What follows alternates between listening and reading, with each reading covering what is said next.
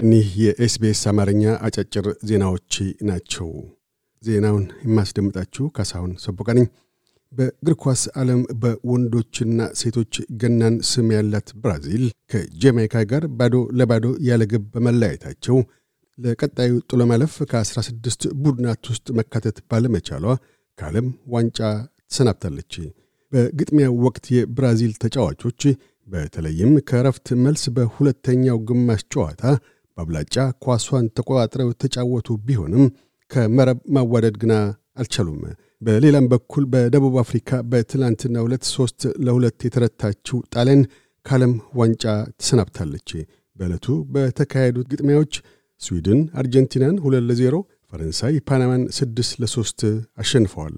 ዛሬ ሐሙስ ምሽት በሚካሄዱት ግጥሚያዎች ለቀጣዩ ጥሎ ማለፍ ውድድር የአፍሪካዊቷ ሞሮኮ ከኮሎምቢያ፣ ደቡብ ኮሪያ ከጀርመን ይጋጠማሉ።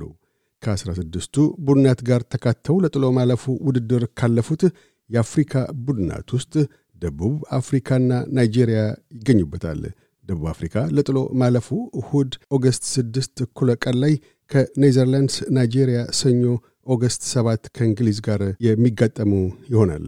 ካናዳን አራት ለባዶ አሸንፋ ለጥሎ ማለፉ ውድድር የበቃችው አውስትሬልያም ሰኞ August 7 በአውስትሬልያ ሰዓት አቋጠር ከምሽቱ 8 ሰዓት ተኩል ላይ ከዴንማርክ ጋር ትጋጠማለች። በ2023 የአውስትሬልያ ብሔራዊ የቤቶች ዋጋ በአምስት percent ከፍ እንደሚል ይጠበቃል። አዲሱ ዓመት ከገባ ወዲህ ባሉት ወራት የቤቶች ዋጋ ከሁለት percent በላይ ከፍ ብሏል።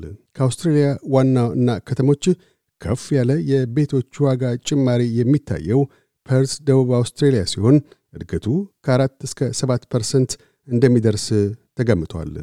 የአውስትሬልያ ንግድ ምክር ቤት ለነባር ዜጎች ሕይወት ማሻሻል ፋይዳ ይኖረዋል ላለው ለድምፅ ለፓርላማ ስኬት ሙሉ ድጋፉን እንደሚሰጥ አስታወቀ።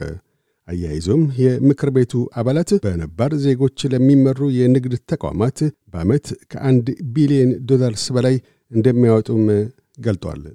ዩናይትድ ስቴትስ ውስጥ በ11 ጸሎተኞች ላይ በይሁዳውያን ሲናጎግ ውስጥ ግድያ የፈጸመው ግለሰብ የሞት ቅጣት ሊፈጸምበት ነው። በ2018 ግድያውን በፈጸመው ግለሰብ ላይ የይሙት በቃ ብይን የተላለፈው በእማኝ ዳኞች ነው። ፖድካስቶችን ለማድመጥ SBS አማርኛን ይከተሉ ወይም SBS dot com dot au Amharic ድረገጽን ይጎብኙ።